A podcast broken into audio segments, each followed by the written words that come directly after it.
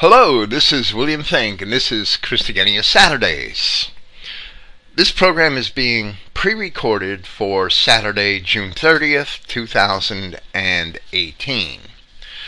Fortunately, because I must travel this weekend and haven't had any time at all to prepare any programming, our friend Donald Fox is here to bail me out once again and is gracious enough to do this program, to record it on a Thursday morning.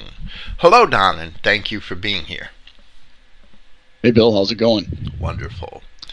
I want to, um, our theme starting with last week, I, I mean, we've been doing this end time series for, I think this will be the sixth installment and and it's really just an extension of the conversations we started with the beginning and end series. The four podcasts we first did i think about 2 years ago now. Well well we've been speaking mostly about immigration and we had for the longest time concentrated on expositing the meaning of Revelation chapter 20 when Satan gathers all of the nations of the world against the camp of the saints. Last week we started to elucidate Ezekiel chapters 38 and 39, and there's a ton of detail there and um, historical and biblical things to to that that have to be understood background information that has to be understood in order to really understand Ezekiel 38 and 39 but they're basically a separate prophecy paralleling that of Revelation chapter 20 and and the siege of the camp of the saints. I'm going to read three verses from Ezekiel 38 Thus saith the Lord God.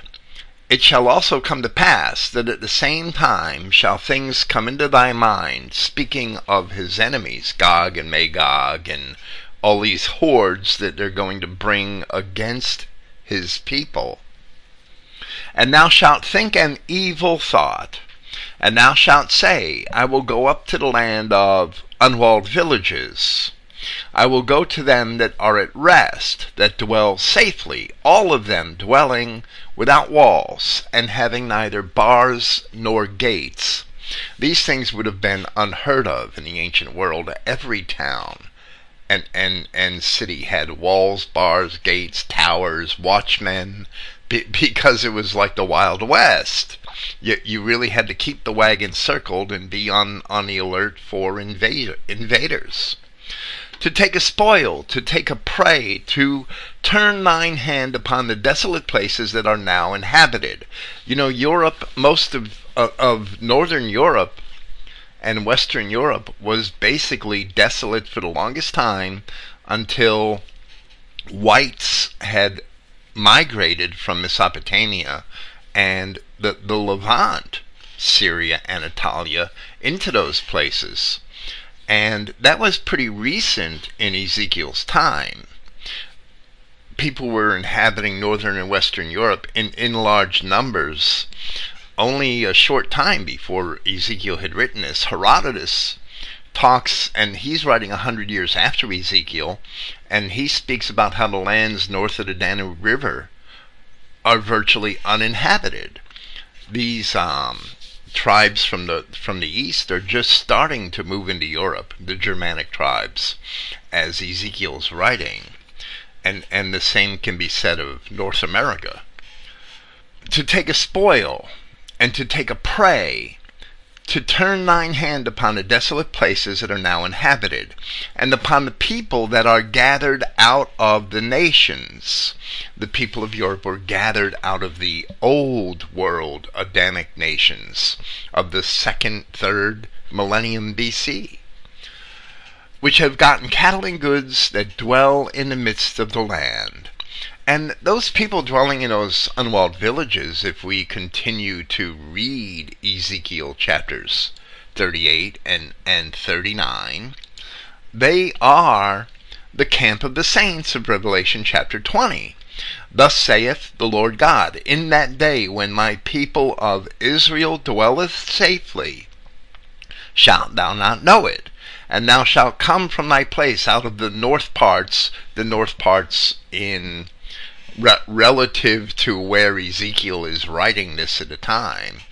And thou and many people with thee, all of them riding upon horses, and a great company and a mighty army. And of course, horses were um, basically symbols of transportation at that time. That's um, a prophecy that, if we really understand the scripture, has never been fulfilled. It's never happened in history. It's still it still must be waiting to happen. And the only explanation of its fulfillment is what we see today, where we have people from all of these same areas that Ezekiel had identified under their ancient names overrunning Europe right now. Overrunning the white Christian nations of Europe right now. And by extension, America and Australia and Canada also. Yeah, so all, all, yeah, all white nations are are under this uh, flood, you know, as we speak. There, there is no white country that's not being flooded with immigrants right now, except for maybe Poland, Hungary, and I think there's a couple other Eastern European countries that are holding the line, but that's it. Right, Poland, Hungary, Romania, there's a lot of um, non-EU citizens in Estonia, and and they're not really identified in the figures by their race or, or their origin. It just says citizens born outside of the European Union. There's a lot in Estonia, Latvia, and Lithuania. Um, well, Lithuania not so much, 3.8 percent. Estonia 13.1%, Lithuania I'm sorry, Latvia 11.5%. I suspect most of those are probably Russians. That that's my um, my guess. You don't see, and and I haven't seen a lot of stories about non-white immigration to the Baltic states yet. I I'm not um, that privy to the racial breakdown in in Latvia, but I would suspect that most of those are Russians, but most of the non white immigration in other nations of Europe definitely are not Russians. They're all Middle Easterners, Sudanese, Somalians, and, and they, um, Pakis and, and, and Indians, and they have much higher numbers of much higher proportions of um, non European Union peoples now than maybe I imagined before looking at these figures these last few days, except for Poland, Romania, and Hungary. And, and Hungary being the most Western and European of those three nations. I mean, I'm not knocking the Poles, but, but Hungary, I think, is a much more progressive and modernized nation as a whole that the um and and westernized if if we want to think that um British and American culture are, are more Western. Well, well, Hungary only has two percent of its population is born outside of the EU. Poland's doing better with 1.1 percent, and and Romania's at 1.2 percent. So those three nations have really held the line on immigration and, and prevented themselves so far from being overrun with these aliens.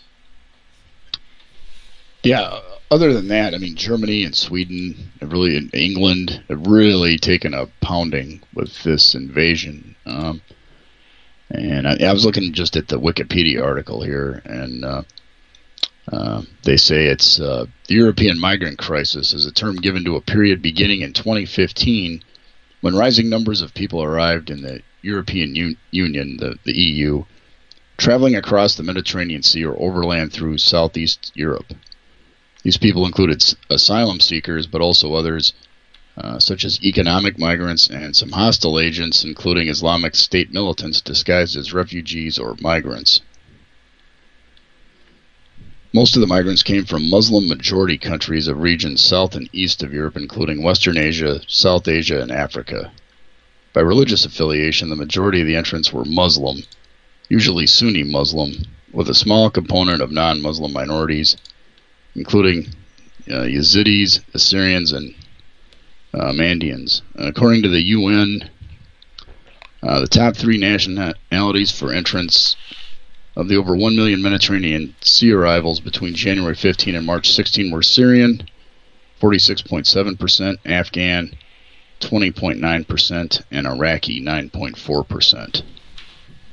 Of the migrants arriving in Europe by sea in 2015, 58, 58% were males over 18 years of age, 17% were females over 18, and the remaining 25% were under 18. Uh, the number of deaths at sea rose to record levels in 2015, or April 2015, when five boats carrying almost 2,000 migrants to Europe sank in the Mediterranean Sea, with a combined death toll estimated at more than 1,200 people. The shipwrecks took place in the context of ongoing conflicts and refugee crises in several Asian and African countries, which increased the total number of forcibly displaced people worldwide at the end of 2014 to almost 60 million, the highest level since World War II. So yeah, we're you know this this thing started I think towards the end of 2014 and really started to peak in the summer of 2015. And now Europe is starting to say, well, wait a minute, uh, we just can't absorb all of these low IQ, you know, people, if you want to call them that. These figures that I have for for um, alien percentages of the population, I'll call them aliens, people not born in EU countries. These figures are from a 27 January 2017 um, compilation produced by the Economic Condition, Economic Commission of the European Union. So, so these figures are um, post-migrant crisis figures, right? For, for the most part, I mean, the migrant crisis is really still going on. That there are still boats landing in Italy and Greece of, of Kafirs from Africa. It, it, I mean, it maybe the peak is over, or maybe the peak that they just want to publicize is over. I, I don't know. But well, the, Italy Italy now is starting to turn the boats away. They're like they're like, hey, we don't want any more of these, you know, people. They they've they've turned ships around. They're not letting them dock. Well, well, that's a surprise. It it is a surprise to me. Uh, as as little as as recently as a year ago, I had information that under Trump, when Trump was president for several months, at least, the U.S. Navy was actually assisting in in operations in the Mediterranean in getting boats of refugees to Europe. Um, yeah, I haven't seen. You know, I, I may have heard a couple of reports of that maybe a year or so ago. I haven't heard anything lately in that regard. Um, well, I, Italy, I Italy, Italy got a new. You know, they had some elections and a new uh, anti-immigrant uh, party has started to gain some power, and they are now turning the migrant ships away. Well, Italy, I, I want to run down this bit because this is, to me, it, it it's striking, right? It, it's but we have to put things in perspective. In the United States here, so that we can envision what Europe must be like with its population density. In the United States, there there are one, two, three, four, five, five states with populations of more than 500 people per square mile. And those five states, if, if, you want to count Maryland as a Yankee state, I really can't count it as a southern state. Those five states are, are all Yankee states New Jersey, Rhode Island, Massachusetts, Connecticut, and Maryland. They're all very small, right? I, I mean, that they don't add up to 22 to 30,000 square miles. They don't. And their population densities New Jersey is 1,200 people per square mile, and Massachusetts is Rhode Island's 1,000, Massachusetts is 871. 871 Connecticut is 741 and Maryland is 618 so that's high when you combine them but they're very small states and, and they, they all have pretty large cities Delaware's next. Delaware's number six with 485 people per square mile. But the bigger states, of all the bigger states, number seven in population is New York State with 420 people per square mile. And if you cut New York City off of that, the rest of the state probably has barely 200 people per square mile. They're all concentrated in New York City.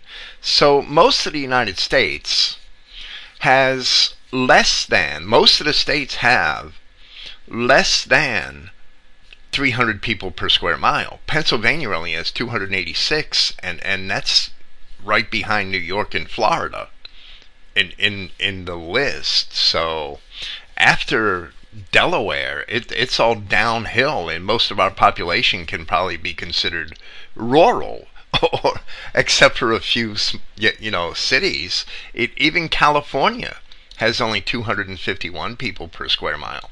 But when you go to Europe, now the Netherlands is the, the Netherlands and Belgium together in their in, in their area are almost as large as those five American states. Well, the Netherlands has 1,075 people per square mile. And Belgium has 969 people per square mile. And these are tiny little nations. And they have 9.1% in the Netherlands and 8.8% in Belgium of their population were born outside of the European Union meaning that they probably fall into your categories of Afghanis, Iraqis, and Pakistanis, or or whatever that third country was that the, the Syrian yeah. Syrians, right? Okay, Syrians. Now, now you, you know, not for nothing, but the the population densities of Iraq is only 228 people per square mile. The, the population densities of those nations, those countries, uh, I can't, the shithole nations, right? The population, Afghanistan, 119 people per square mile. And they're huge country. It's 29, it, it's um 249,000 square miles. It's a huge place. It, it's, I, I mean, they have no problem growing certain crops there.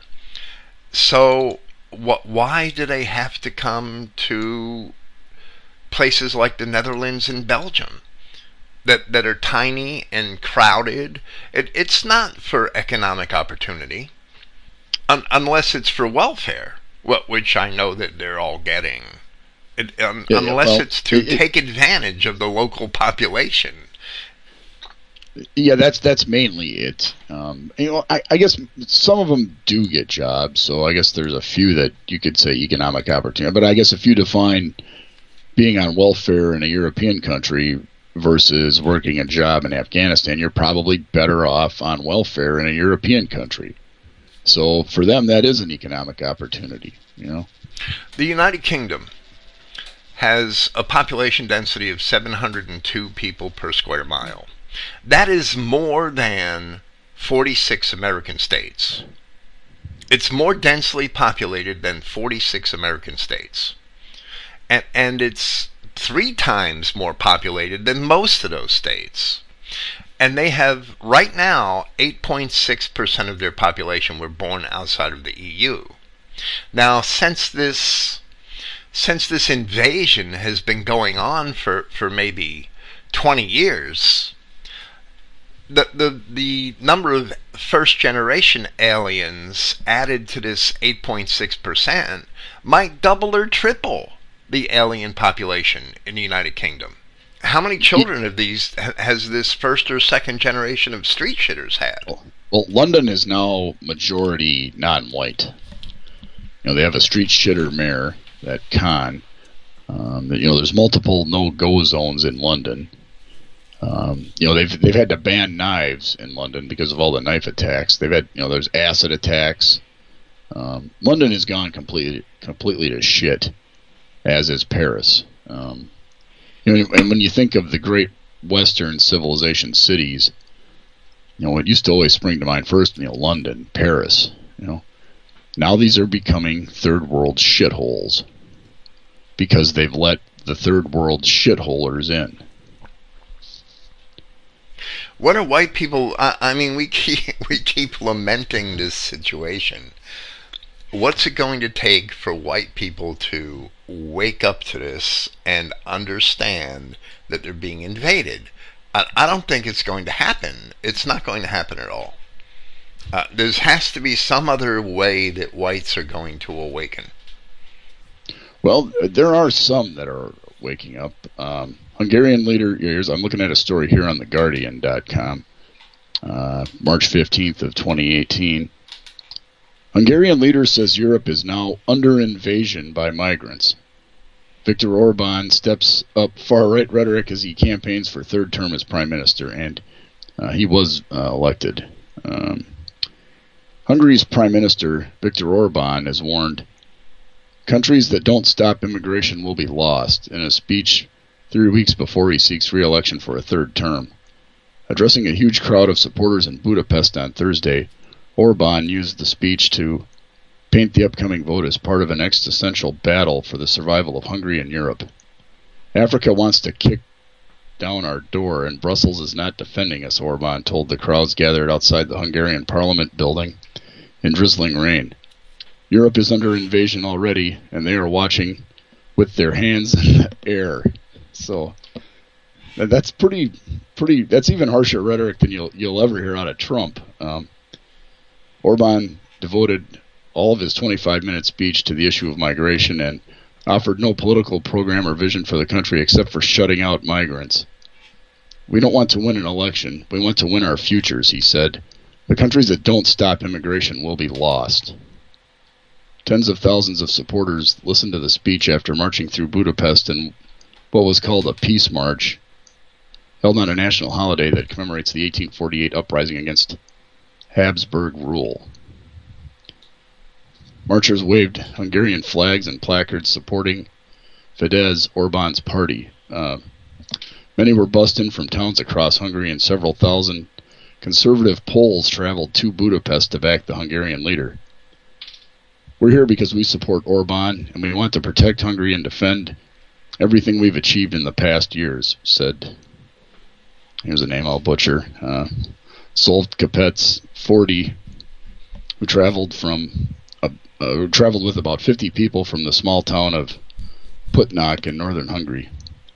Fidesz began as a liberal anti-Soviet youth movement in the late 1980s, but soon moved to the right. In recent years, it's been increasingly characterized by anti-migrant rhetoric. Orban has been an outspoken opponent of opening Europe's borders to refugees or migrants for the past three years and has built a fence along the country's southern border to keep migrants out. He has clashed with Brussels over refugee quotas for EU countries. We are against the idea that migration is good or, or is a human right, Orban spokesman Zoltan Kovacs said last week. As the election nears, Orban has stepped up the apocalyptic warnings. With his government mired in a number of scandals and surveys showing the majority of Hungarians believe the government to be corrupt, the migration card is the key rallying point to keep his voting base engaged. A shock by-election defeat a few weeks ago has changed the mood in the country.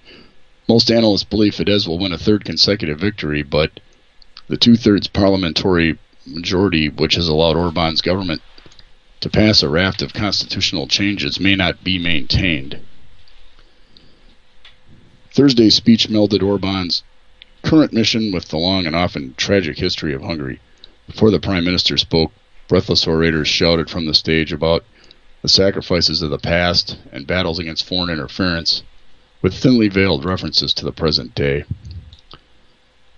When Orban spoke, he said Hungary, Hungary had kicked out the Ottomans, the Habsburgs, and Soviets over the centuries and would kick out Uncle George too, referring to the American financier and philanthropist George Soros, who is of Hungarian Jewish origin and has supported civil society in the country through his Open Society foundations.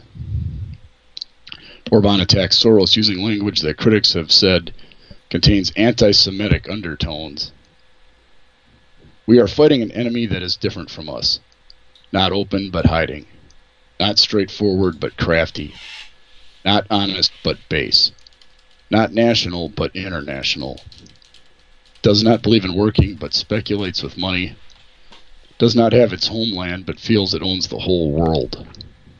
Orban's government has painted Soros as a nefarious puppet master keen to destroy Europe by facilitating migration, and for the past year, billboards decrying Soros have been dotted around Budapest and other cities. The current poster shows a grinning Soros embracing uh, the various opposition party leaders who have been photoshopped so they appear to be holding large sets of pliers, supposedly to tear down the Hungarian fence and let in the migrants. Um, the fractured Hungarian opposition has been mired in its own scandals and conflicts, and the failure to put out a united front for the upcoming elections could well hand uh, Fidesz a decisive victory. The only party that can defeat uh, Fidesz is Fidesz itself, said uh, Balazs uh, Jarabik of the Carnegie Endowment for International Peace, referring to the number of corruption scandals around senior party figures and and Orban's son-in-law. Across town at an alternative rally held by the uh, Two-Tailed Dog Party, an opposition group that mainly communicates through jokes, leader uh, Gergely Kovacs recited the party's promises to the electorate, including a ban on Hungarian families traveling abroad, removal of all civil rights, and a variable tax regime based on the people's loyalty to the government. The satirical promises, parodies of the government rhetoric, drew ironic cheers from the crowd, mainly made up of young liberal Hungarians. So, Orban is, is standing up to Soros. Um, you know, maybe he's a he's not perfect, but uh, he makes makes the point that, that this is not about an election; it's about a future. And if you let in the migrants, you won't have a future. Well, well, I, one reason I consider Poland a little less Western than Hungary, and I could be wrong, but I, I think that the Soviet experience left deep impressions on all of those nations, but it also made them, and, and I think it's stronger in Poland, but but the the experience made all of those nations um, fiercely nationalist. Not in, in a white nationalist sense, but that they're fiercely nationalist in, in, in that the, the Soviets basically took advantage of them for, for the Russians, the Russian Empire before that, right? And and then the Soviets and and the experience that the Hungarians had with the Austrian Empire, that those people have developed a sense of nationalism that we've never had to develop here in America, being isolated, and and and not in our own historical experience being oppressed, because Americans generally don't see um, Washington D.C. is an oppressive force, unless perhaps they're talking about the Civil War and they're Southerners. But we don't have that experience, which has made us fiercely nationalist as a as a whole in in America. So these um, Poles and Hungarians, they uh, a lot of the older ones that they remember the 1950s, the 1960s under Soviet rule, and and how oppressive that was, and and how demoralized and, and economically um, disadvantaged that they were under Soviet Russia. So they they have a much better sense of national identity than the nations of the West do, in, in my opinion. And it's because of that experience, and, and the Romanians also. So, so Hungary, Romania, and, and Poland have very low levels of um, foreigners among their populations. One and two percent. I mean, what we, we we might think in a perfect world even that is high, but those one and two percent aren't necessarily from these third world shitholes either. Yeah, they may be other white people from some various countries. They yeah. might be Russians or Ukrainians or, or people from other white nations outside of the EU. Yes. I mean, until very recently, Europe was, you know, 99% white. Um, it, it, well, they had a thousand years of the Jew locked in the pit, and and hell, and, and until 40, 50 years ago, the United States was 90% white. Um, so white nationalism was never really a thing because all white countries were white, and now that we're being invaded by non-whites, now it's starting to become a thing. Um, you know, the, of course, the, the Jewish media will, t- you know, tell you the, you know, all the wonderful benefits and blessings of diversity and multiculturalism, but as people see this shit play out in reality, um, far right politics and white nationalism is now gaining a lot of steam. Um, you know, even in uh, uh, a place like uh, an article came across my uh, uh, email here uh, about Norway. Um, it's from Sputnik News. Um, headline is Migrants to put Norwegian welfare under stress. Outnumber Norwegians soon. Uh, Norway is among those European countries that have taken steps to curtail immigration, and with good reason. Last week, a government report predicted that migration could shatter Norway's generous welfare state. As if that were not enough, a renowned researcher suggested that ethnic Norwegians were about to become a minority in their own country.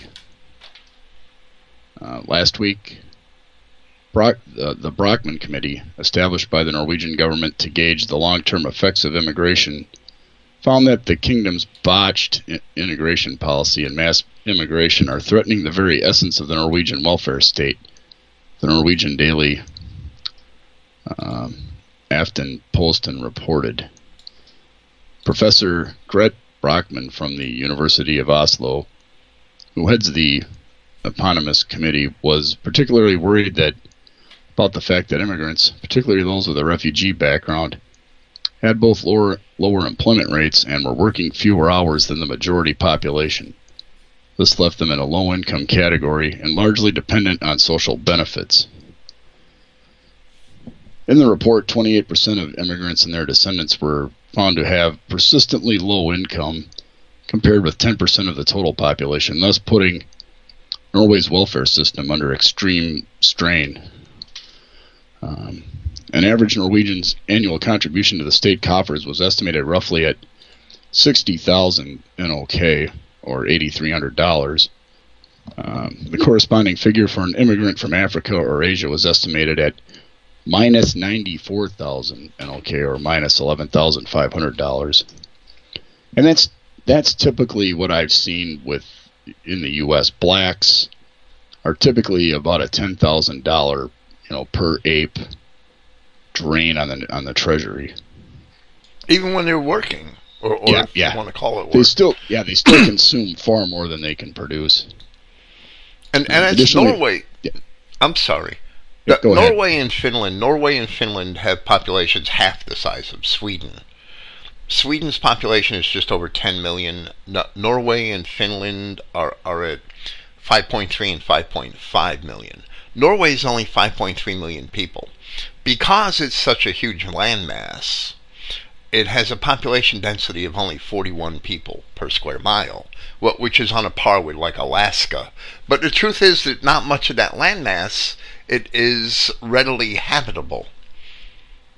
Yet you need a lot of um, energy and expense to inhabit very cold climates. So it's very sparsely populated. For most of Norway is sparsely populated.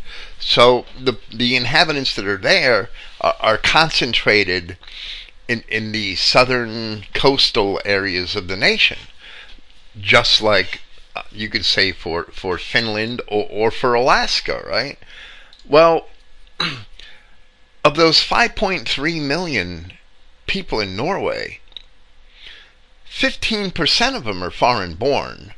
And of that 15.2%, and of that 15.2%, 8.5% were born outside of the EU. You have 450,000 people almost in Norway that were born outside of the EU. And wow. Most of yeah, them that's... are probably that's half a million welfare recipients. That's half a million street shitters and and sand niggers. Additionally, it was found that every non-integrated and unemployed migrant cost the country a whopping 258,000 NOK a year or $32,000. Immigration was thus predicted to either reinforce cuts in public services or aggravate the tax burden arising from an aging population and declining revenues from oil and gas production. Uh, research director at the Norwegian Nobel Nobel Institute, Aksel Toje, suggested that the Brochmann report missed the point. He predicts that ethnic Norwegians will become a minority in their own country if alarming demographic trends continue. Uh, the Norwegian daily Aftenposten reported. The report simply proceeds from the notion that immigration will decline without explaining why or how.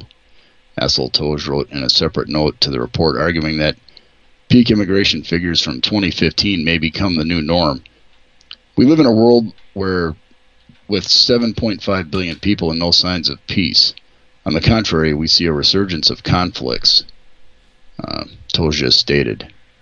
And yet another blow to the ideology of multiculturalism, which underscores Nordic immigration practices. Also, Toje suggested that uh, proliferating Norwegian culture and Norwegian values among newcomers was key to achieving successful integration. Furthermore, he also ventured that Norway should prioritize asylum seekers that had more potential for integrating with Norwegian society, referring to Canada as an example of an immigration reliant country that had started handpicking newcomers. Um, at the beginning of the 1990s, immigrants totaled only 4.3% of the Norwegian population. Roughly a quarter of a century later, uh, their percentage has risen to 16.3% in a nation of 5.2 million. Today, Poles, Somalians, Iraqis, and Pakistanis are the most numerous immigrant communities in Norway. Well, well 20, the Poles, yeah, the Poles would fall into the category of people in Norway born in another EU member state. Yes, yeah. They and wouldn't be. They're in... white, and they're probably there to work. So. Well, well, right. They they have a good work ethic. They have a a, a, yeah. a um, white European. There's no doubt work ethic. But it's Somalis, Iraqis, and Pakistanis are just complete shit. You know, there's. I mean, uh, Somalians have an average IQ of like 67. You know, they they can't absolutely can't contribute anything. And why Minnesota continues to import them? I mean, it's they've got the same disease that their Norwegian cousins have over in Norway. Hey, let's import these apes. For what reason? You and, know. and Somalia, Somalia, Sudan, that they're the they're among the countries with the lowest population densities in Africa. there should I mean, be no reason that people have to leave there. No, I mean I think really you know, I think I've seen, you know, like they overlay the map of Europe over Africa. I think you could fit about four Europes into Africa, you know, at least. And so, why are all the Africans moving to Europe? Well, it's you know, we, as we were bantering about before the show, it's because the the crux of it is the reality is there is no such thing as non-white civilization. Um, and as these as these non-whites as tech, as our technology gets spread amongst them, they know that you know they're the average Somalian knows that Mogadishu is a shithole and it's never going to get any better because it's full of Somalians. So the only way they're going to have any sort of a decent existence at all is to move to Europe. So that's what they're doing. Um, the borders are open, so they're piling in. Well, Europe, you know, Europe is kind of um, on the brink of blossoming import requirements for food, I, I, mean, it seems to be they still export a large amount of food, especially grain, right? And in in um 2016, the European Union the European Union imported almost 93 million tons of food from outside the EU, with a worth a total of 101 billion euros. Compared to 2012, food imports have increased by 6% in terms of volume and 18% in terms of value, which means the more food they require, the more the dearer the price is going to become. Europe exports a lot of food, they do, but that their exports do not match their imports. Europe has a, a net deficit in food, where, where the United States ha, has a huge um, net surplus. That they, they export many times more than the import of, of food. Europe is, um, it seems that these last few years, the scales are, are starting to tip as to whether Europe is going to be a, um, a food exporter or, or n- more desperately require food, right? So it, it seems that those scales have tipped just over the last 10 years that Europe is going to need to import more and more food every year in order to feed its people. Yeah, and it's not even feeding white Europeans that it seems to be these invaders or that don't produce anything are requiring more food. So here we are, you know, our overall white population is in a big decline, and yet here we are subsidizing, you know, these apes and and whatever else to reproduce to consume more. Well, well, Africa, most African nations have to import food, but that's only because um, that they that they don't have the ability to farm. And Zimbabwe, ten years ago, Zimbabwe was the largest food exporting nation in Africa. When, when Mogadishu got rid of all the white farmers, they went from being a huge food exporter to a huge food importer in just a couple of years and and that's yeah. pretty much common knowledge now. And and a lot of the Zimbabweans, these black Zimbabwean Zimbabweans, are begging for the white farmers to come back because they don't have any food. Yeah, they're they're offering the they can have their land back for free, and yeah, they're they're trying to entice the white farmers back, but they've moved to other countries, and um, I don't think they're too keen to go back to Zimbabwe. Well, but, well, food and food importing in Europe is, is something I would want to watch the next three to five years because it's going to get worse and worse. Europe's going to import more and more food, and as they need more and more food, as we just saw, and that was from an EU report that I just read. The the value of the food is going to go up higher in in um, its ratio to the amount of food imported because when when you need to import food, food becomes more expensive. The more people are competing for the same surpluses. So yeah, you have to throw more money at the same food supply to get a bigger chunk of it. And and Europe, I mean, there's only X amount of land there to you can dedicate to farming because of the, like you mentioned the population density. You know, the United States is different with I mean, there's just huge tracts of unused land here in the United States. You know, Europe doesn't have that. Like, well, you, well, you had mentioned like Northern Europe with Norway and Finland. I mean, but it the unused land is basically frozen, so you can't really farm much up there. the The growing season's pretty short. Um, that far north, um, those type of countries can't support huge non-white populations. I mean, if the white people were to move and you just left the Somalians there, they would all die out within 10 or 15 years. Well, you can't talk about this in Europe.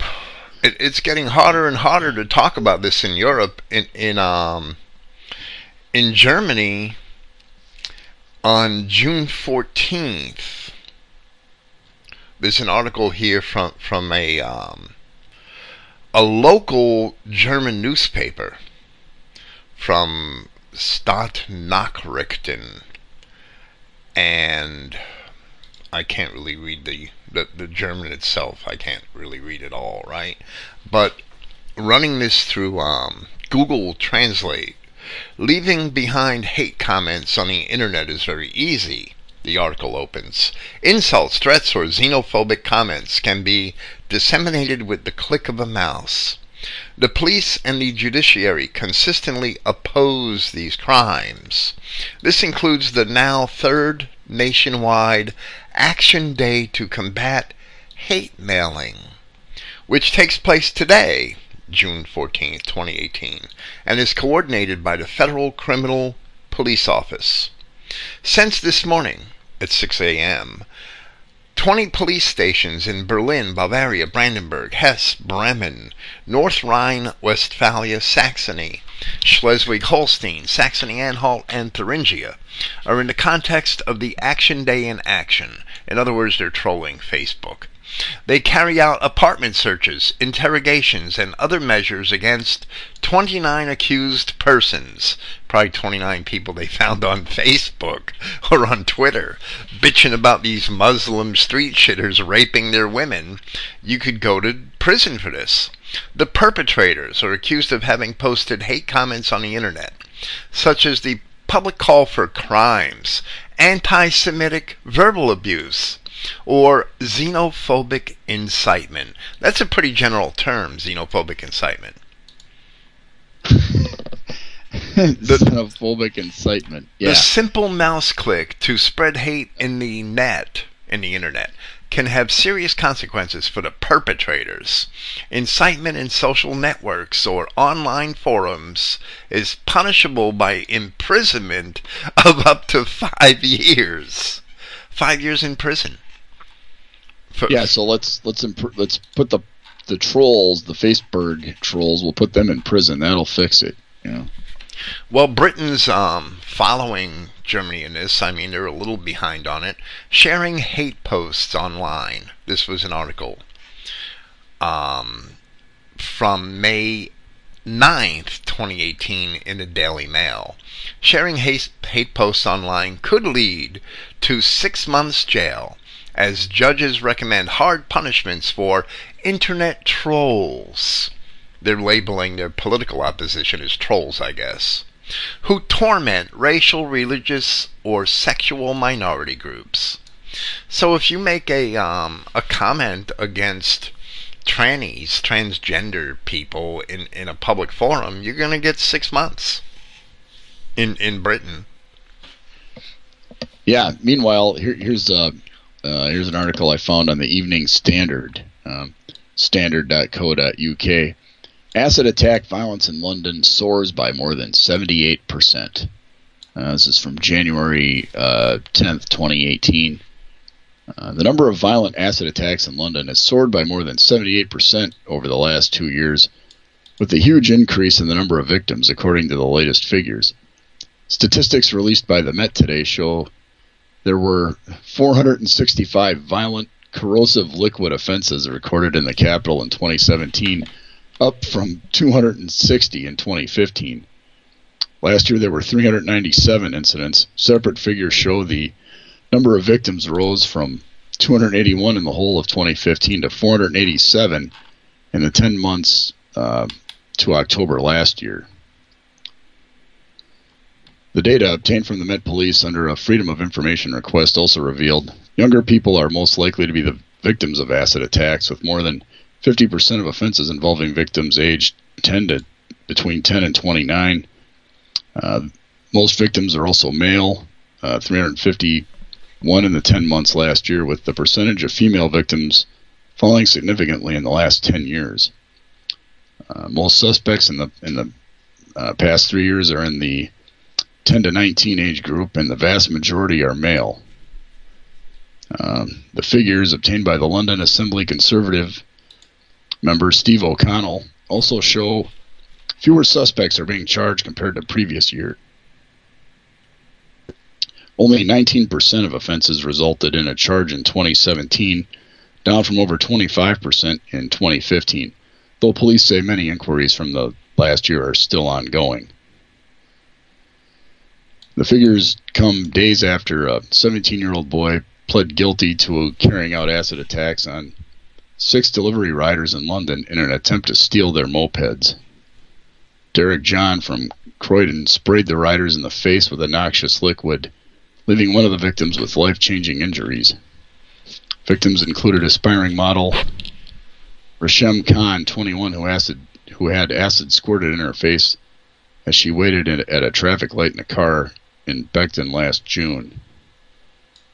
Uh, Newham was identified as the worst borough for violent acid attacks with 289 offenses since 2015. Uh, figures obtained by the Tory show there were a total of 768 acid offenses in the 10 months to October last year, with 43% involving damage to property, compared to 622 in the whole of 2016 and 439 in 2015. The figures also show that very few of the offenses, around 22 last year, were classified by police as hate crimes. So they're, they're, saying very few acid attacks are classified as a hate crime, yet um, if you're trolling on Facebook, you're going to get jail time for that. Uh, oh, it's just from passing a meme. That those found it, guilty yeah. of hate trolling by commenting or sharing social media should typically, under these new proposed laws, receive a sentence of six months in jail. Anyone who is convicted of originating hate speech that threatens anyone's life or which is or which not and which but or which is widely distributed should expect 3 years. So if you share a meme you could get 3 years. Yeah, so a meme is 3 years but yet meanwhile they're only charging 25% of in the acid attack so we're devoting more resources to locking up Facebook trolls than we are uh, these street shitters that are spraying acid in everyone's face. And and uh, that's because this is an organized invasion to destroy white people in these white yeah, nations. it's an invasion to destroy white Christian civilization. So, so if you're part of the invasion force, you get a slap on the wrist for serious crimes just to make it look like they're doing something. But if you're resisting in in the most innocuous way, you could get six months in jail. Yep. Yeah. These figures also show that very few of the offenses, around 22 last year, were classified by police as hate crimes, reflecting concern that gangs and muggers are increasingly using, using acid as a weapon in attacks. Mr. O'Connell, the Tory London Assembly spokesman on policing and crime, said, These figures paint a clear and disturbing picture of the scale and circumstance of these horrific offenses. And then it so shows a victim Resham Khan, who was a street shitter apparently, immediately after the attack in East London in June, and this dude's face is just all like melted. And it's pretty nasty, you know. Well, data well, suggests that acid attacks, as as with knife crime, are a youth-related issue. A youth-related issue, yeah, as though white Londoners in the '60s were spraying each other in the face with acid. And and this is why all the whites fled London. They yeah. had to. If we are going to get serious about preventing this rise, we need to tackle the root causes of these attacks. Uh, he criticized Mayor Sadiq Khan, saying, Statistics show knife crime, acid attacks, and moped related crime are all on the rise on his watch. Detective Superintendent Mike West said the rise in the number of attacks was slowing, adding, In December 2017, we saw the lowest volume of violent offenses since November 2015 with 16 victims identified. Well, well, that language that you just repeated um, about the root causes of these attacks, that language was prevalent in American media in, in the 1960s and, and 70s in relation to inner city Negroes who were constantly yeah, shooting each other.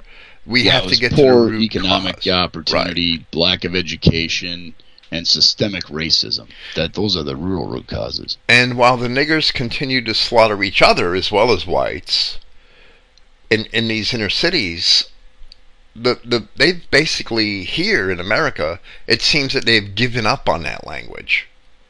that they, they don't even go there any longer because after 50 years, it hasn't done any good.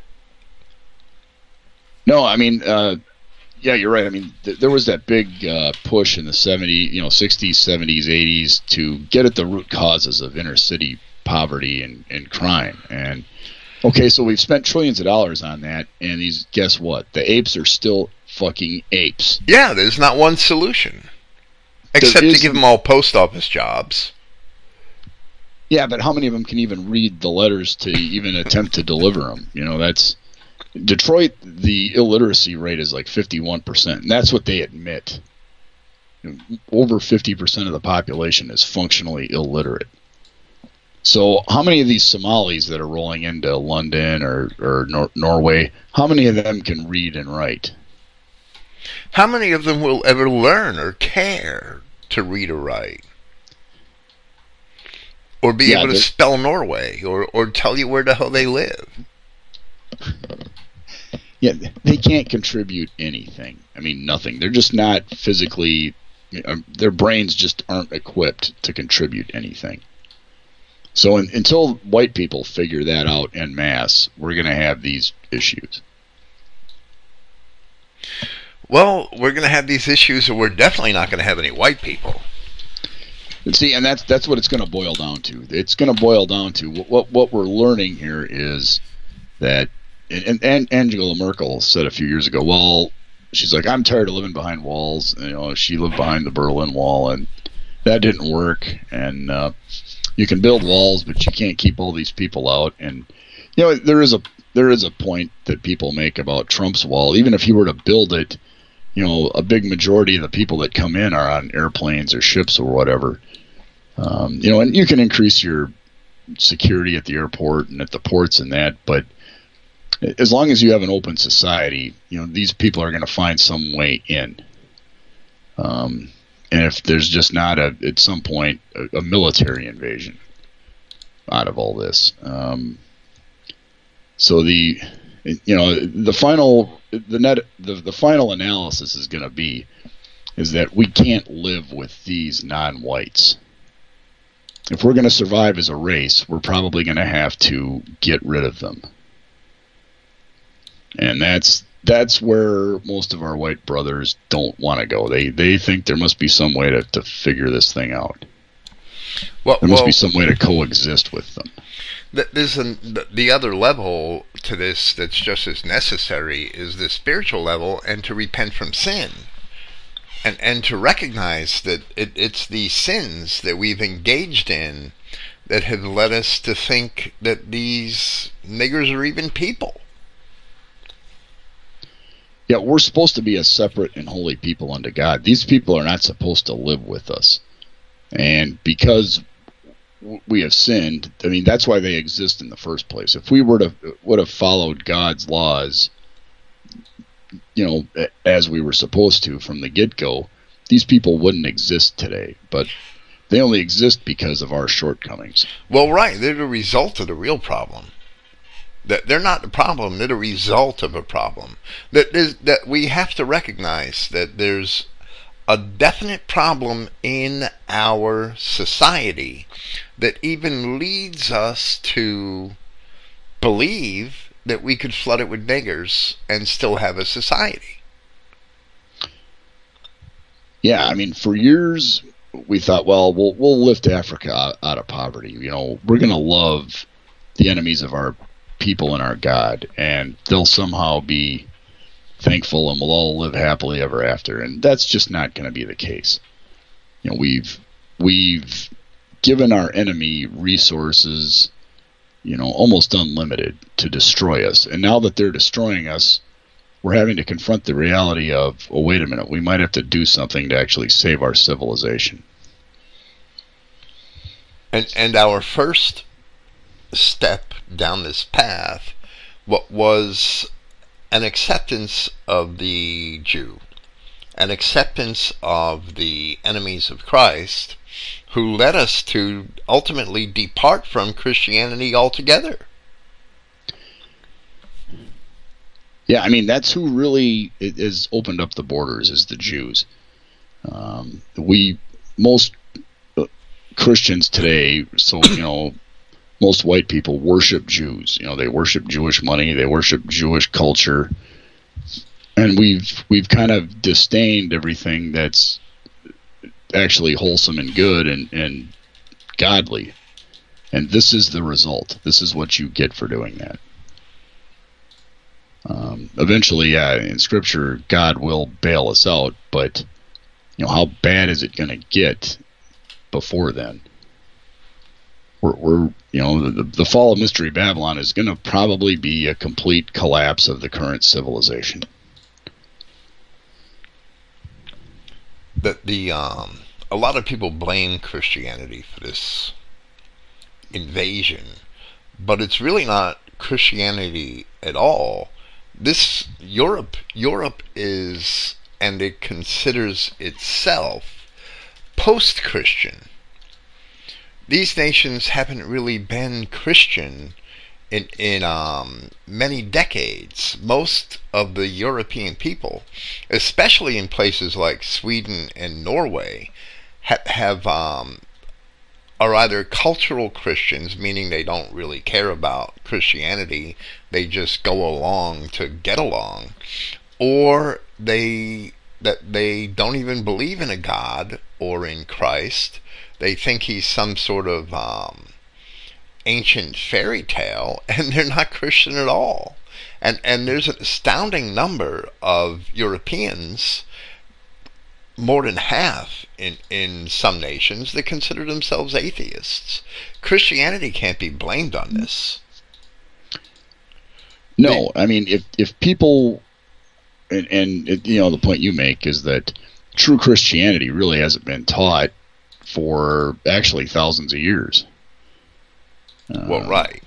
Yeah, it it it was bastardized early on, and even the you know, even the bastardized churchianity version of Christianity is now being abandoned. So what's left is basically nothing.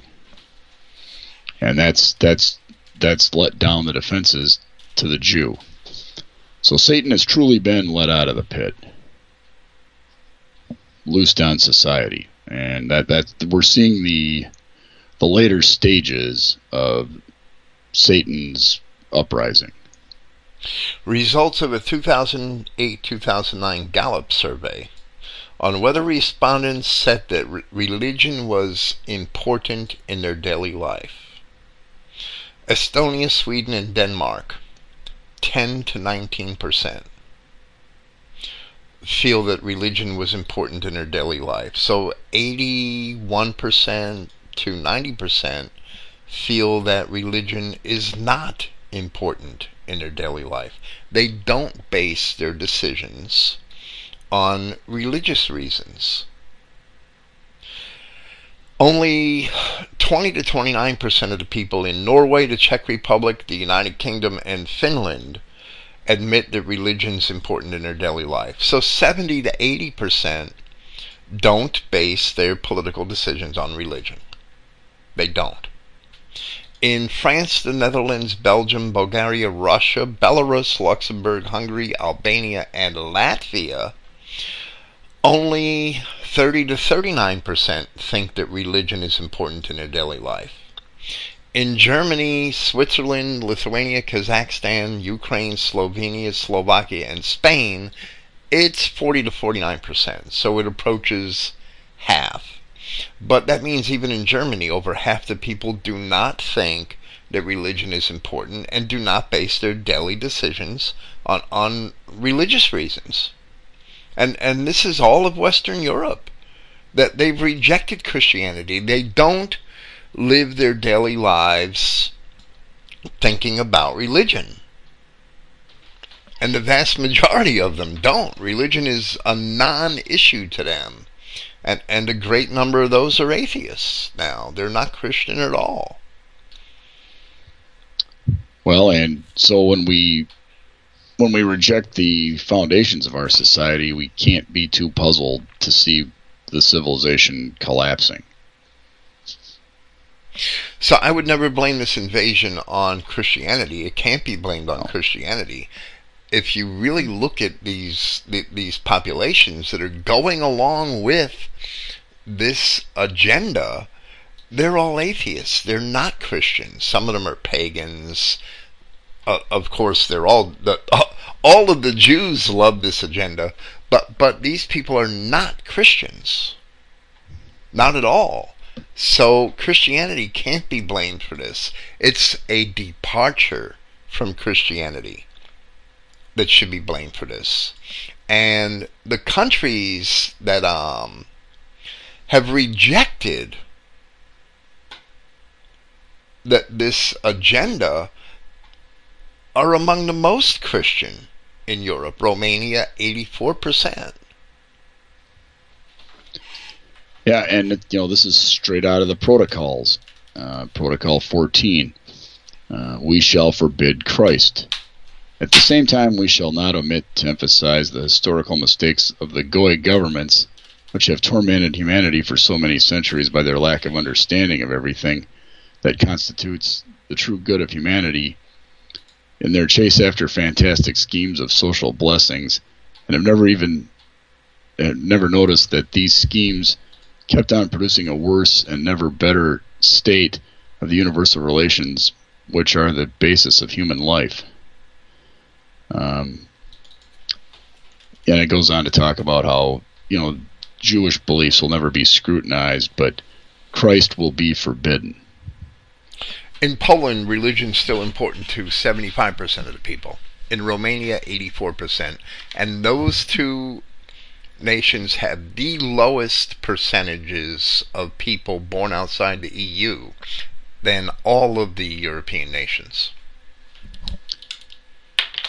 Yeah, I think when when things get bad enough, people are going to realize that the only thing that holds us together is white Christianity. That's going to be the the glue that ultimately saves us. But you know, how long is it going to take for that to sink into the majority of the white people out there. Well, well, at the most basic level, if we're white Christians, we know that we could get along with one another based on a common morality that we believe came from a superior God. So, therefore, man cannot change those basic moral principles. Yeah, those those principles aren't up for election every year, or they're not on a referendum. Um, they're they're principles that are, you know, extra human. Europeans have become very licentious, and they've abandoned all those moral principles. Well, it all started with, you know, giving Jews um, emancipation, letting them out of the ghetto, um, and making them equal citizens. That that means, hey, we're going to grant carte blanche. You know, we're going to give people free reign that openly uh, want to destroy our civilization. And and that's the those Jews are that Satan of Revelation chapter 20 who gathers all the nations against the camp of the saints. Those Jews and we haven't really discussed the details of this yet, but we will. Those Jews are the Gog of Ezekiel chapter 38 and chapter 39 who is the, the world ruler that gathers all of these nations against the mountains of Israel, which is the camp of the saints, which are the white Christian nations. Yeah, I'm uh, I'm looking here at uh, a meme I've uh, sent around on Gab and some other social media. It's up on my blog too. Um, it's a warning about the Steinlight plan, and I'm sure I've talked about this before, but we'll do it again here for the record. Uh, in October 2001, Jewish supremacist Stephen Steinlight published a paper entitled The Jewish Stake in America's Changing Demography, uh, Reconsidering a Misguided Immigration Policy. In this paper, which is freely available online, Steinlight admitted that the Jews have been behind the United States mass immigration open borders policy with the express intent of reducing white Americans to a minority. However, Steinlight proposes to his fellow Jews that America's demographic transformation is happening too quickly. The problem, Steinlight says, is too quick a transformation to a non-white majority is a threat to Jewish power. So yeah, it's the Jews behind the immigration policies. And in the United States, it's going so swimmingly well that even some Jews think it's going too fast. Well, well, right. In America, we, we, we have a skewed view because um, the niggers have always been here, blacks have always been here, right? So we don't really see them as illegal immigrants or invaders, but they're still aliens, and their population is still growing faster than the white population, and and it's severely undercounted we are actually, while most of the white nationalist concern is aimed at Europe, and, and that's simply because Europe was always seen by whites as being monolithically white, right? We're in a lot worse shape because even in um let, let me run down this list real quick and this is the percentages of people born outside of the European Union the Netherlands 9.1, Belgium 8.8, the United Kingdom 8.6, Germany 8.8, Switzerland 11.6. These are all almost all street shitters and sand niggers and squat monsters. Austria 10.4. Sweden is the worst off, 12.4. Now, Norway is 8.5, Slovenia 8.7, Slovakia is incredible. It, it has a small population, so I wasn't really considering it for, for this presentation, but it's better off than, than Poland or Romania because there's only 0.6% of its population is alien.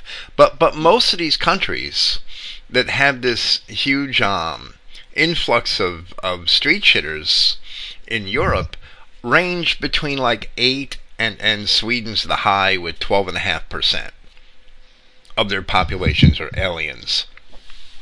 That's not close to the percentage of Negroes we have in, in the population of the United States. Yeah, well, I, I, know, and this is going to be a topic of a future uh, JFK show. Um, where I'm going to talk about how since Lyndon Johnson took office, uh, the ape population in this country has just exploded, more than doubled in 50 years. It's more than doubled, uh, and and I also believe it's severely undercounted. Yeah, because most of these niggers kind of just they they don't live anywhere. It's like, hey, where are you staying? They just kind of go from place to place. You know, well, they can well, work my, a job for a minute, but then they either get paid and then they go get uh, drunk or stoned or hopped up on Cape 2 or whatever the hell it is they're taking now. They lose the job and they have to go somewhere else and they resurface sun in some other part of town. That that's my, my only point is in in relation to what you just said ab- about this um, transformation happening too quickly fr- from your source uh, Steinhall. You you said his name was I think Stephen Steinlight. Yeah, Steinlight. Steinlight. Well, yeah. well, it even it, even with that, he, he's true, right? He's telling the truth there. But because we have three or four times the problem with aliens that Europe has. What we have this Negro population that's exploded um, in comparison to the growth of the white population, and we have all these Mexicans and Orientals that these Chinese coming in and flooding our country at the same time. And we also have our own problems with Pakis and Afghanis and, and all these other Middle Eastern aliens. So the problem here is a lot worse than Europe. It is. Yeah, it's it's it's bad here. I mean, California is California is is in big big trouble. Um, their their IQ in California now is a collective 95, which is not enough to sustain to sustain a modern uh, economy and civilization. Um, you know, here in Texas, we're right at 98, which is right on the borderline. So, you, know, you get a few more uh, spics in here, that'll that'll push us below that magic 97 number that we talk about. Um, uh, the South is in trouble. Alabama, you know, you, Louisiana is uh, like they're 96. Um, there's a lot of apes in Louisiana. There's a lot of low IQ uh, jungle bunnies there. Well, well Louisiana, traveling through the South for the first time in 2012, I was struck by Louisiana because of how many Negroes lived out in the countryside in shacks. It, it was an incredible number. I'd never seen anything like that up north. They're all concentrated in the cities until recently, when they're being pushed out into the suburbs. But but the South is um, the more rural you get, the more likely you are to run into large numbers of, of blacks. It's incredible down here. South Carolina is um, the coastline is predominantly white, but once you come in from the coastline into the interior, you you are hard pressed to find white people, a- except in the Greenville area. You know, white people are fast becoming a minority in this country, and um, it's it's going to be interesting to see how long it's going to take for the thing to, to fail. Um, you know, I don't like I said before. You know, I don't see it's a collapse is in the next going to happen in the next six months or maybe not even in the next six years. But um, we're on a very slippery slope. Um, a stat I found yesterday that uh, since in the United States now and in uh, since 2007, uh, since kids born in 2007 and later, whites are a minority in, in all age groups zero through nine. So we have now um, we have non-white. So we have minority, a majority of minorities now, non-white. Well, right, born. whites just aren't having enough babies, and and I've always attributed to the, that to the fact that whites are paying most of the taxes. Yeah, we're, we're subsidizing uh, niggers and street shitters and spics to reproduce. And then while we're busy working to pay for them, we're not having our own kids.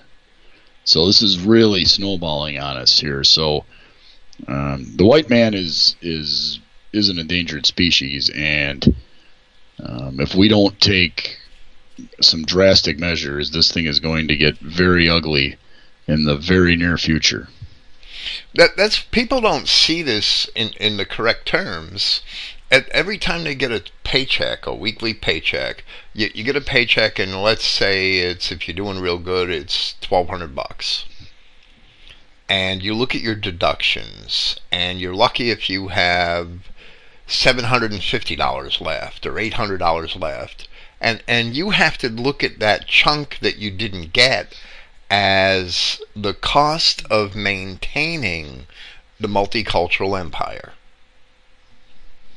Yeah, that that's your tithe to uh, Caesar to maintain this multicultural hellhole. So um, that he could feed niggers and st- street shitters, and you, because you're paying twelve hundred dollars a month in rent, can't afford to have children.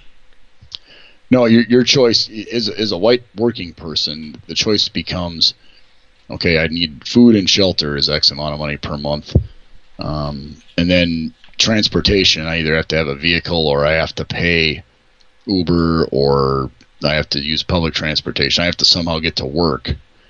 So by the time you get done paying for all that stuff, there's very little left, and most people say, "Well, there's no way I can afford a kid," and so we voluntarily don't reproduce because we're like, well, hey, there's because they they use our ability. The one thing uh, somebody had mentioned the other day was that white people have the ability for forward thinking, and that forward time orientation is racist because we can plan ahead. So a white guy looks at his check and goes, "Holy shit! There's no way I can bring a kid up on this. I'm, you know, we're not, we're to be, we're not to be, I'm not going to be able to feed and clothe the kids, so they don't have them." Whereas those sort of thoughts never occur to an ape. He just does what he does, and Whitey will pay for it. But you can't have that mentality, you know, at large in the society and, and maintain modern civilization. So as they're using our forward thinking orientation against us, eventually that's going to come back to cause society to collapse. This collapse is basically being um, protected by legislation. And, and to me, there's nothing more indicative of that than what's going on with these sex grooming gangs in England. Yeah, that's kept very hush hush. Uh, you can't report on it. Um, they don't like to talk about it. That sort of activity is kept, you know, hush hush. And then if you complain about it on on Facebook, um, you will be arrested and charged with a hate crime. So yes, it's it's it's being yeah it it's being protected legislatively. That there are um, punishments for obedience and disobedience in Deuteronomy chapter 28. And in one punishment for our collective disobedience, we're told that aliens would take off our sons and our daughters, and that there would be no power in our hand to stop it. In another punishment, it says that you shall eat the offspring of your own body, the flesh of your sons and of your daughters, as part of your punishment for disobedience. And and you know, this struck me a few months ago that some of these Packies that had raped, gang raped this girl in London had actually taken her and ground they bragged openly about taking her body, grinding it up, and putting it in, in these sausage meats that they sell through a storefront. And the, the people of London are buying these things up and eating them. They're basically eating the flesh of their own sons and daughters as punishment for their sin. And this is literally happening. Yes, yeah, I heard about that England. story, and you know, but if you talk about that on Facebook, they will uh, the the local Bobby will come over and uh, six months uh, or maybe three yeah. years if it's widespread. If it gets a huge distribution, depending on how many how many Facebook friends you have, you could get six months or three years.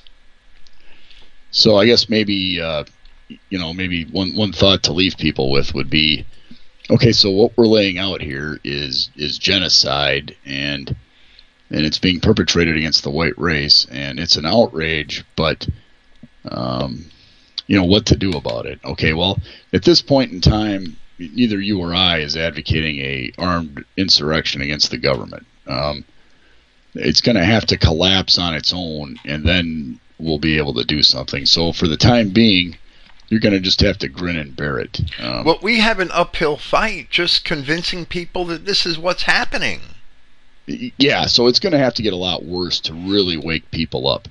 Um, you know, there's enough people that live in a cocoon of, well, hey, I've got a good job and I'm, I'm making decent money and maybe, and, and my daughter's okay in, in, in my little, mostly kind of white yep. public school. Yeah, so so for the you know for the time being, there's going to be enough people that are going to be able to coast along in this thing, to where it there isn't going to be a major agitation. You know, when the agitation is going to strike is when the, the brownouts start or when when mass mass systems start failing or the EBT cards go off for a week or two when there's riots. You know, it's going to start probably like that. So um, if you're awake and you're listening to this, um, for the time being, you know, the advice from from us is, you know, keep your powder dry. You know, um, this is not our time to take on the system because you're going to end up in jail or um, you know if you have a family or people depend on you you're not going to be able to take care of them because the system will will grind you to a pulp so this is not quite the time yet to to take the system head on yet. Well, well, there are some people, and, and I want to play this clip that you, you sent me for this program. This that this Gerard Batten.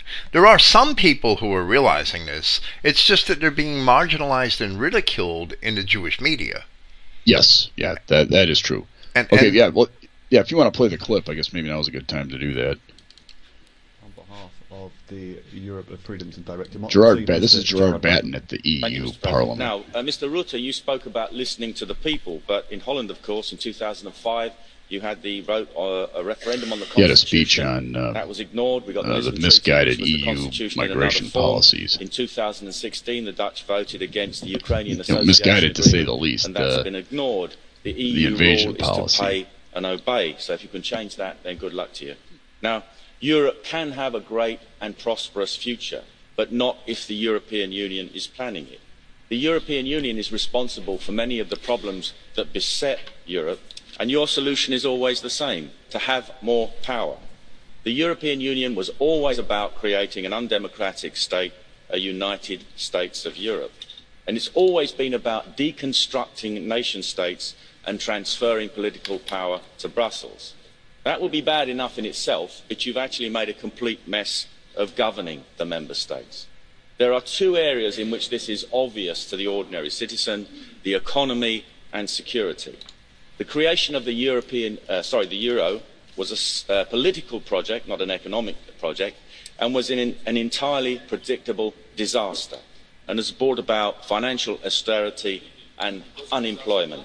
The dead hand of European bureaucracy impedes business and makes it increasingly harder for small businesses to operate, to create new jobs and to grow prosperities. Your policies have blighted the lives of millions of people. Meanwhile, our security is endangered because of the results of mass immigration. Under Mrs Merkel's leadership, you have brought in millions of people from Africa, the Middle East and beyond, and you intend to bring in millions more. You have turned many parts of Europe into foreign countries. You use the emotional blackmail argument of talking about helping defenceless refugee families, yet the reality is that the vast majority of these migrants are young men from Islamic countries. This is not immigration, this is invasion. Traditionally, Europe resisted Islamic invasion. Heroic struggles in the siege of Malta at the gates of Vienna have now been replaced by abject surrender. Islam offers two options submit or resist. You have decided to surrender and submit on behalf of your citizens, but some states are resisting. Rebellion is now stirring in Hungary, Poland, the Czech Republic, Austria, and elsewhere. The tide is turning against the EU. And best of all, we have Brexit, a modern peasants' revolt against their out of touch overlords. When Britain, leaves the European Union, we can point the way for a Europe of independent, democratic nation states. Most people want a Europe of genuine trade, friendship and cooperation. They do not want rule from Brussels. Hear, hear. Well said, sir. Well, some of the British like that, but he, he didn't get much support when, when he talked about it being an invasion and not immigration. No, there's there's still a lot of people that are too timid to come out and and, and call it an invasion. Um, Orban uses that term, and uh, um, uh, this this guy, this guy's using that term, um, but it's not a widely used term in Europe, and the Jewish media is not going to let that gain steam on it. You know, they're not going to ever promote that. So that you'll if you use the term invasion, it's going to be ridiculed. But Absolutely. that's exact. That's exactly what it is, though. He- might go to jail for six months for that speech. I mean, if he posts it on his Facebook page, he's he's Oh, I definitely guess- going. Well, he, he may be able to afford a, uh lawyer, so maybe he could.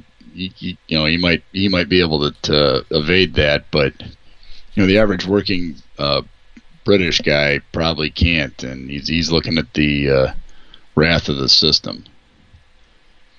No doubt, and and we'll, we could leave it here if you want, and and um, probably come back to this topic in a month. I, I, I guess I don't know.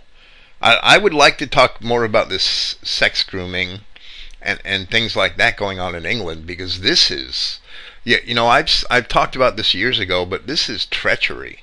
That there is nothing more treacherous than not giving a damn for your neighbor's daughter that's that that's getting gangbanged by 30 street shitters on, on a nightly basis and covering it up. Yeah, just just uh, sacrificing your daughters on the altar of multiculturalism is is a fail, and you're just throwing away your future doing that. And um, that that is a topic that's ripe for discussion. Um, like I said, I wanted to bring up the Orban stuff just because there is a glimmer of hope in, in all of this. Uh, that there are a few politicians that are standing up to the EU.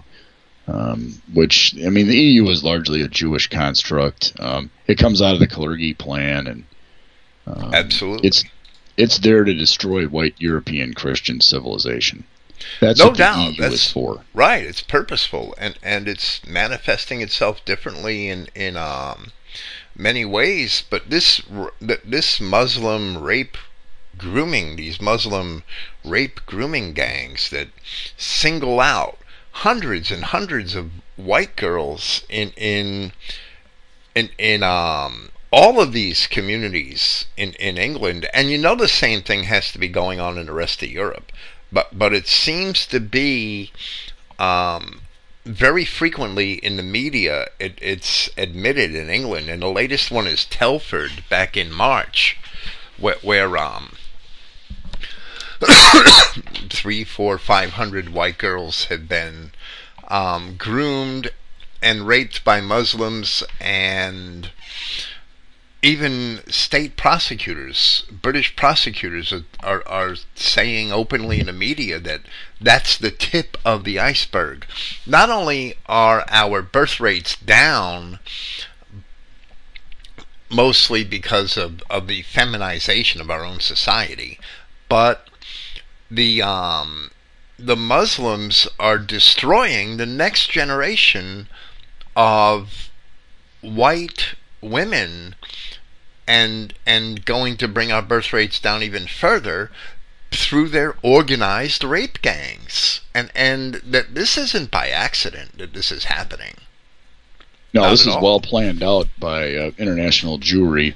Um, Jews know exactly what their Muzzy cousins are all about, and that that's why they're shipping them into Europe. So, yeah, I think that's going to be a topic ripe for discussion in uh, future shows. okay You know, and we've also got Chicago and Baltimore, and there's a lot of topics out there to uh, to cover yet. thanks for being here Thanks for having me, Bill, and I look forward to uh, the, the next show. praise christ Praise Yahweh.